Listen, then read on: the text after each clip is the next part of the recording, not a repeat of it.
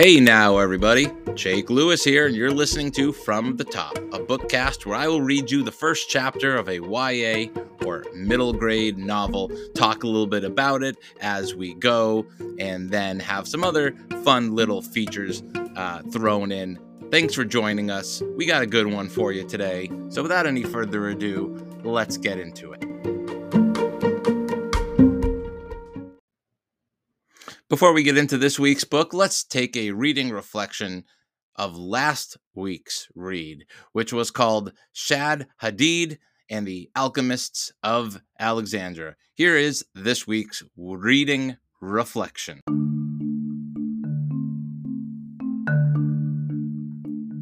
So, as I said, last week's book was Shad Hadid and the Alchemists of Alexandria. And I got to be honest with you, I didn't quite know what the word alchemists mean. Now, I knew that alchemists were related to alchemy, and I had a, a, vague idea in my mind about that alchemy maybe was something to do with science in some way, maybe a little bit of magical something or other. It felt like a very old fashioned thing to me. I knew what Alexandria was. Alexandria is in Egypt uh, the great library of Alexandria, and so on. But the first part of it, I wanted to look up, and so I looked up the word alchemy, and it comes from the Arabic, so it was uh, very fitting that it was uh, a central character who was Arabic, and it's an ancient branch of natural philosophy, a philosophical and proto scientific tradition. I mean, it's an early scientific tradition and by the way, I'm reading right from uh, Wikipedia. I'm not just uh, coming up with these words myself, but it gives you the idea. Historically practiced in China, India, in the Muslim world, and Europe, alchemists attempt to purify, mature, and perfect certain materials. Common aims were chrysopoeia, the transmutation of base metals into noble metals. In other words, turning something like lead into gold. Also, the creation of an elixir of immortality, so a potion that you would drink and never die. And the creation of panaceas, able to cure any disease. So I, I, was not entirely wrong when I said it was sort of a mix between science and magic. So uh, now that I have uh, discovered or rediscovered or uh, expanded my understanding of the word alchemy and alchemists, I have a better idea about the book that I uh, hope you enjoyed last week. I know I sure did. And that is this week's reading reflection. All right, now it is time for the attack of the blurb.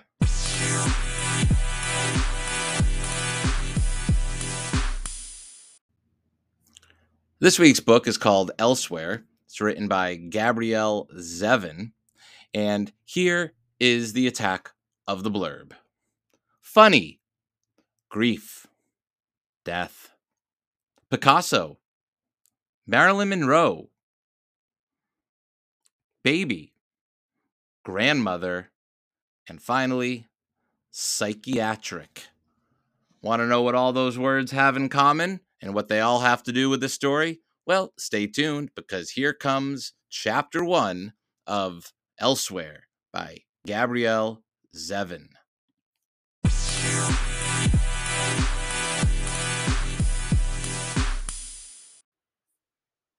The book actually begins with a prologue, which is what we also had in last week's read, which is a chapter before the first chapter. And I think we actually even had that in the book beforehand. Prologues are very prolific, it seems like. So here it is from elsewhere, the prologue, which is entitled In the End. The end came quickly, and there wasn't any pain. Sometimes the father whispers it to the mother, sometimes the mother to the father. From the top of the stairs, Lucy hears it all and says nothing. For Lizzie's sake, Lucy wants to believe that the end was quick and painless. A quick end is a good one. But she can't help wondering How do they know? The moment of the crash certainly must have been painful, Lucy reasons. And what if that one moment hadn't been quick at all? She wanders into Lizzie's room and surveys it despondently. A teenage girl's whole life is a collection of odds and ends a turquoise bra thrown over a computer monitor, an unmade bed, an aquarium filled with earthworms, a deflated mylar balloon from last Valentine's Day, a do not enter sign on the doorknob, a pair of unused tickets for a machine concert under the bed. In the end, what does it all mean anyway? And what does it matter? Is a person just a pile of junk? Isn't that a great question? Is a person just a pile of junk? What does all of our stuff really amount to? Because, like it or not, it's all going to be junk in the end, right? Everything that we own, when we go, it goes with us or will eventually get thrown away or, you know, who knows. But what does it all mean? How much can your belongings tell you about a person? we have this character, Lizzie, and it sounds like there was some crash that happened, and Lizzie is no longer around. And we get a look into her room. She's a teenage girl. We're told that. And on one hand, we got an unmade bed and a bra thrown over a computer monitor. And I feel a little bit awkward uh, reading that and, and just kind of picturing it. Like I, I shouldn't even know about that. But there's also an aquarium with earthworms and uh, do not enter sign and concert tickets and you know so these all tell us little bits of information about this girl lizzie but not the full picture and whoever lucy is lucy is sort of our eyes and ears at this point lucy is wondering well, what does it all mean and that's a big question to ask ourselves and our readers.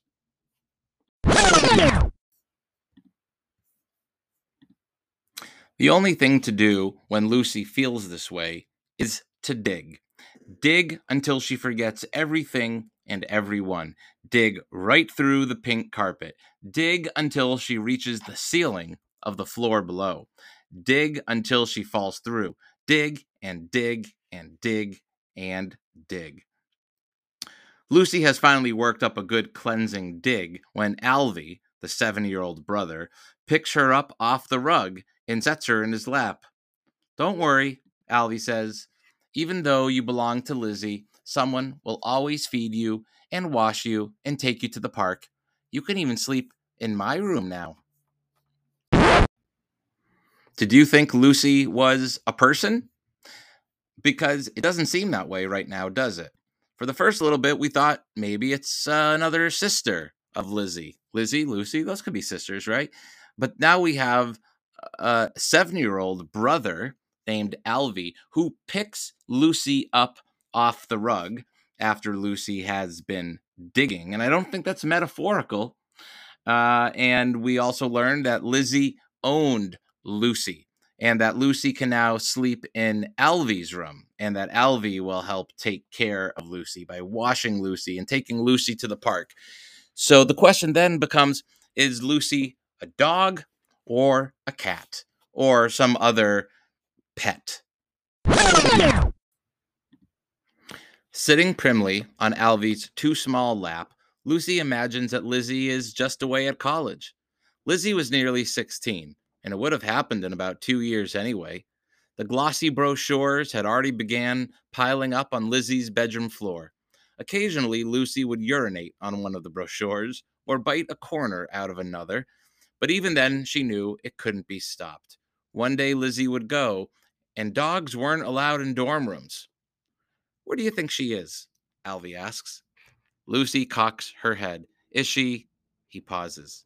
Up there? As far as Lucy knows, the only thing up there is the attic.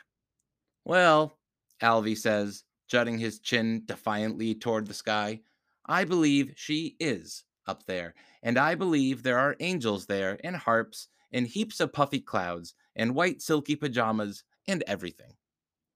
Likely story, Lucy thinks. She doesn't believe in the happy hunting ground or the rainbow bridge. She believes a pug goes around once and that's it. She wishes she might see Lizzie again someday, but she doesn't hold out much hope. Even if there is something after the end, who knows if it has kibble or naps or fresh water or cushy laps or even dogs? And worst part of all, it isn't here. Lucy moans, mainly in grief, but partially, it must be said, in hunger. When a family loses its only daughter, a pug's mealtimes can be erratic. Lucy curses her treacherous stomach. What kind of beast is she to be hungry when her best friend is dead?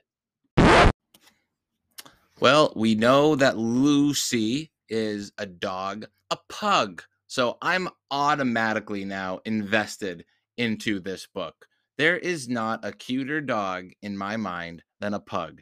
I have always wanted a pug. Someday I will have a pug. So, Gabrielle Zevin, the writer of this book, you have already won me over now that you have a pug in it. It doesn't need to even be about really anything else from this point forward. The fact that you have a pug in this story, I'm sold. But unfortunately, as much as I do love a pug, we have also learned that Lizzie, Lucy's owner, has died, unfortunately. And it was some sort of crash, we were told. And that Alvy, her brother, believes that she is in kind of that uh, stereotypical vision of heaven that uh, many of us probably think about. But Lucy is a dog, after all, and she's hungry.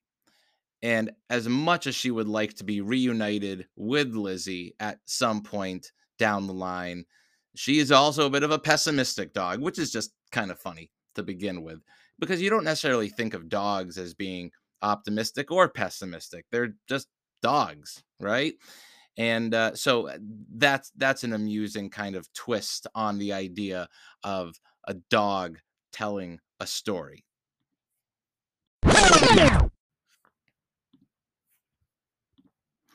I wish you could talk, Alvy says.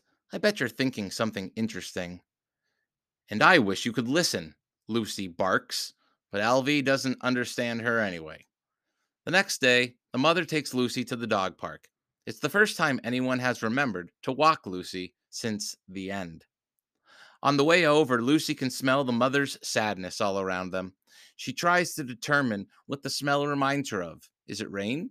Parsley? Bourbon? Old books? Wool socks? Bananas? Lucy decides. At the park, Lucy just lies on a bench, feeling friendless and depressed, and, will it never end? A little hungry. A toy poodle named Coco asks Lucy what's wrong, and with a sigh, Lucy tells her. As the poodle is a notorious gossip, the news spreads quickly through the dog park. Bandit, a one eyed All American who in less refined circles would be called a mutt, offers his sympathies. He asks Lucy, They putting you on the streets? No, Lucy replies, I'll still live with the same family. Then I don't see what's so bad about it, Bandit says. She was only 15. So, we only have 10, 15 years tops, and you don't see us carrying on. But she wasn't a dog, Lucy barks. She was a human, my human, and she got hit by a car. So, we get hit by cars all the time. Cheer up, little pug. You worry too much. That's why you have so many wrinkles. Lucy has heard this joke many times before, and she thinks, somewhat unkindly, for Bandit isn't a bad sort, that she has never met a mutt with a good sense of humor.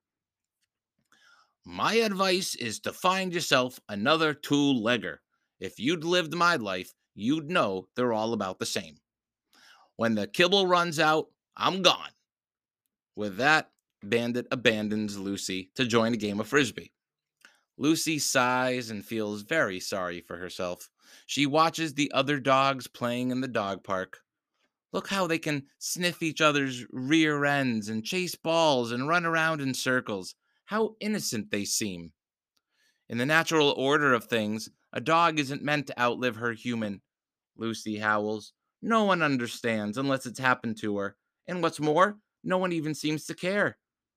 Lucy shakes her small round head. It's so totally disheartening. I can't even be bothered to curl my tail. In the end, the end of a life only matters to friends, family, and other folks you used to know. The pug whimpers miserably. For everyone else, it's just another end.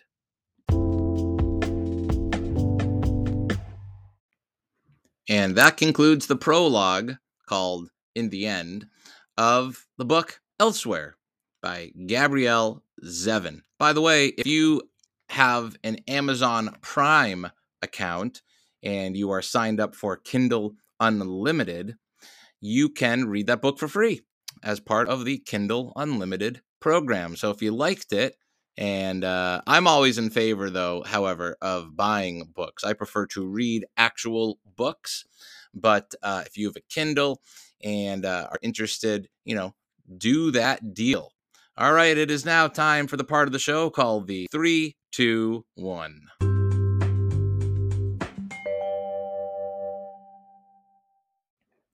Here are now three thoughts or things I liked, or both, while reading the prologue of Elsewhere by Gabrielle Zevin. So, first of all, I like how the prologue has the title In the End, because prologue, by its definition, means at the beginning, and it's called In the End. So, I think that's clever. At the time that you first read that, it's it's a little bit confusing. As we read the prologue, though, we understand why it's called in the end because Lizzie's life has ended and it feels like an ending for the dog Lucy. So I thought that was pretty clever wordplay. And I'm not really surprised because the author, Gabrielle Zevin, in addition to writing this young adult book and a, and a few others, uh, she has a series called the Birthright series as well. She has written for adult audiences too, and uh, great novels there. One is called The Storied Life of A.J. Fikry. And more recently, she wrote a novel called Tomorrow and Tomorrow and Tomorrow. And that's also wonderful. So she's a she's a gifted writer. So it does not surprise me that she uh, has the same charm with YA books. So that's the first thing I like about it. That that catchy, clever, confusing, and then uh, understandable prologue title. The second thing I liked. I already told you that it's narrated by a dog uh, and a pug for that fact, but I like that there is some humor because the the topic of a child dying that's pretty darn heavy. That uh, can be a turnoff for a lot of readers for good reason. But instead of it just being completely sad, it's still sad. But there's some humor thrown in as well. For instance, talking about the brochures to the colleges that Lizzie was looking at and how Lucy did not want Lizzie to go, even though she knew she would. So she would pee on the brochures or chew on the brochures. It's also funny how she keeps talking about how hungry she is. I mean, every dog is always hungry. But at one point, the next day in the park. She says she is friendless and depressed, and will it never end? A little hungry. Will this hunger never end? So there's some real needed humor here because if there was no humor, man, oh man, this would be a tough first chapter or prologue to get through. And even in this first chapter, third thing that I like about it, or something that I thought about, was this passage that says that Lucy can smell the mother's sadness. Well, dogs have an incredible sense of smell. And even as humans, we sometimes associate certain smells with people, and those associations can also have a uh, mood or a feeling that goes along with it. For example, I'll give you a personal anecdote. When I, I smell uh, a certain cologne, it makes me think of my grandfather, and there are warm and fuzzy memories with that. Or sometimes, if you smell a particular odor or aroma, it might bring you back to a certain place and evoke that emotion. but I love the variety of smells that Lucy goes through trying to pinpoint what it is exactly she's smelling that she associates with sadness. And they're all very different rain, parsley, bourbon, old books, wool socks, and then bananas. I love bananas. Bananas do not make me sad, but that's moot. That doesn't matter. It's just a very fun and interesting way to describe it. So, those are the three things that I liked about this first chapter of Elsewhere.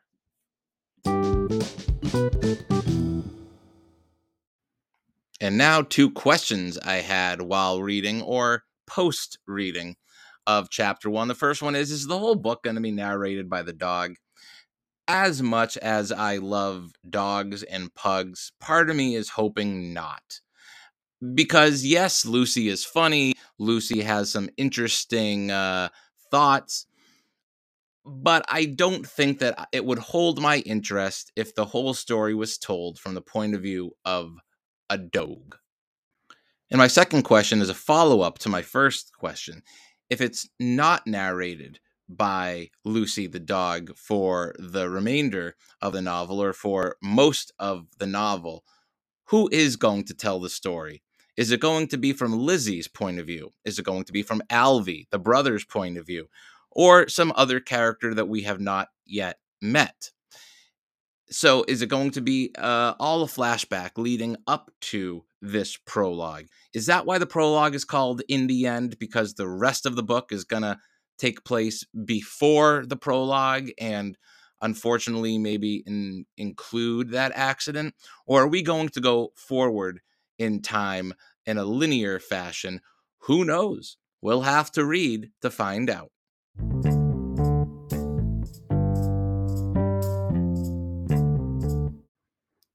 And finally, one thing I learned or am going to try in my own writing. Uh, maybe I'll write part of a story from the point of view of my dog. You ever have conversations with your dog and you supply the voice of your dog? And if you say no, you're lying because every pet owner who loves pets does that. You make up voices for pets. So I have this idea in my mind of what my dog sounds like. How does he see the world? What thoughts go through his mind? And the fun thing about that might be we have some pretty profound thoughts here in this prologue that Lucy shares. You know, about um, the, that she doesn't believe in this rainbow bridge. Rainbow bridge, by the way, is what people call heaven for pets. Maybe it's just dogs. I'll say it's for pets. And it's a, a bridge, a rainbow bridge, I guess. And uh, so, what does my dog think of that? Sometimes the questions that a human might have just sound a little bit more uh, interesting, or you can play around with them a little bit more if you do it from a non human's point of view, a point of view from a being like a dog who one might think is not as smart as a human, but clearly here, Lucy has very intelligent thoughts. And uh, so, you know, given our dogs maybe uh, more credit, might be something that would be a fun convention to play with when it comes to writing.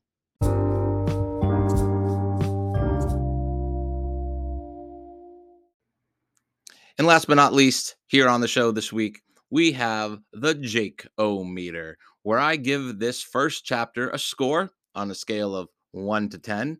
1 being awful, wish I'd never read it. 10 being supercalifragilisticexpialidocious, which I think means something like really good. So for the book, Elsewhere by Gabrielle Zevin, I'm going to give this book a 10. Yes, sir. Whoa, now I'm getting a little bit crazy here. Uh, but seriously, I, I really enjoyed this. Um, like I said, you put a pug in it. That's uh, I'm sold right away. I, I like the mix of humor and sadness. I like the deep, sort of profound thoughts that it makes me think about. um, from from reading it. I'm uh, intrigued to know more, if nothing else, than just to find out what exactly happened. Why is it called Elsewhere? That gives me an idea that it's not going to be told from the dog's point of view, although I could be wrong. I have not read it. Like I say every week, I read the first chapter for the first time along with you. And uh, so, yes, I think so far this is probably one of my favorites that I have read on this program, and hopefully you feel the same way as well.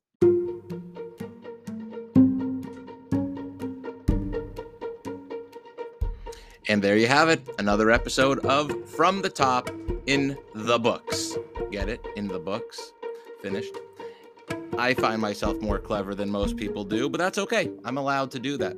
Hope you enjoyed the book. Again, it's called Elsewhere and that's by Gabrielle Zevin. And it's available wherever books are sold, preferably an independent bookstore, uh, your local library, if you'd rather just, uh, you know, borrow it for a short period of time. That's excellent as well. Although I'm always in favor of helping out the independent bookstores and supporting authors.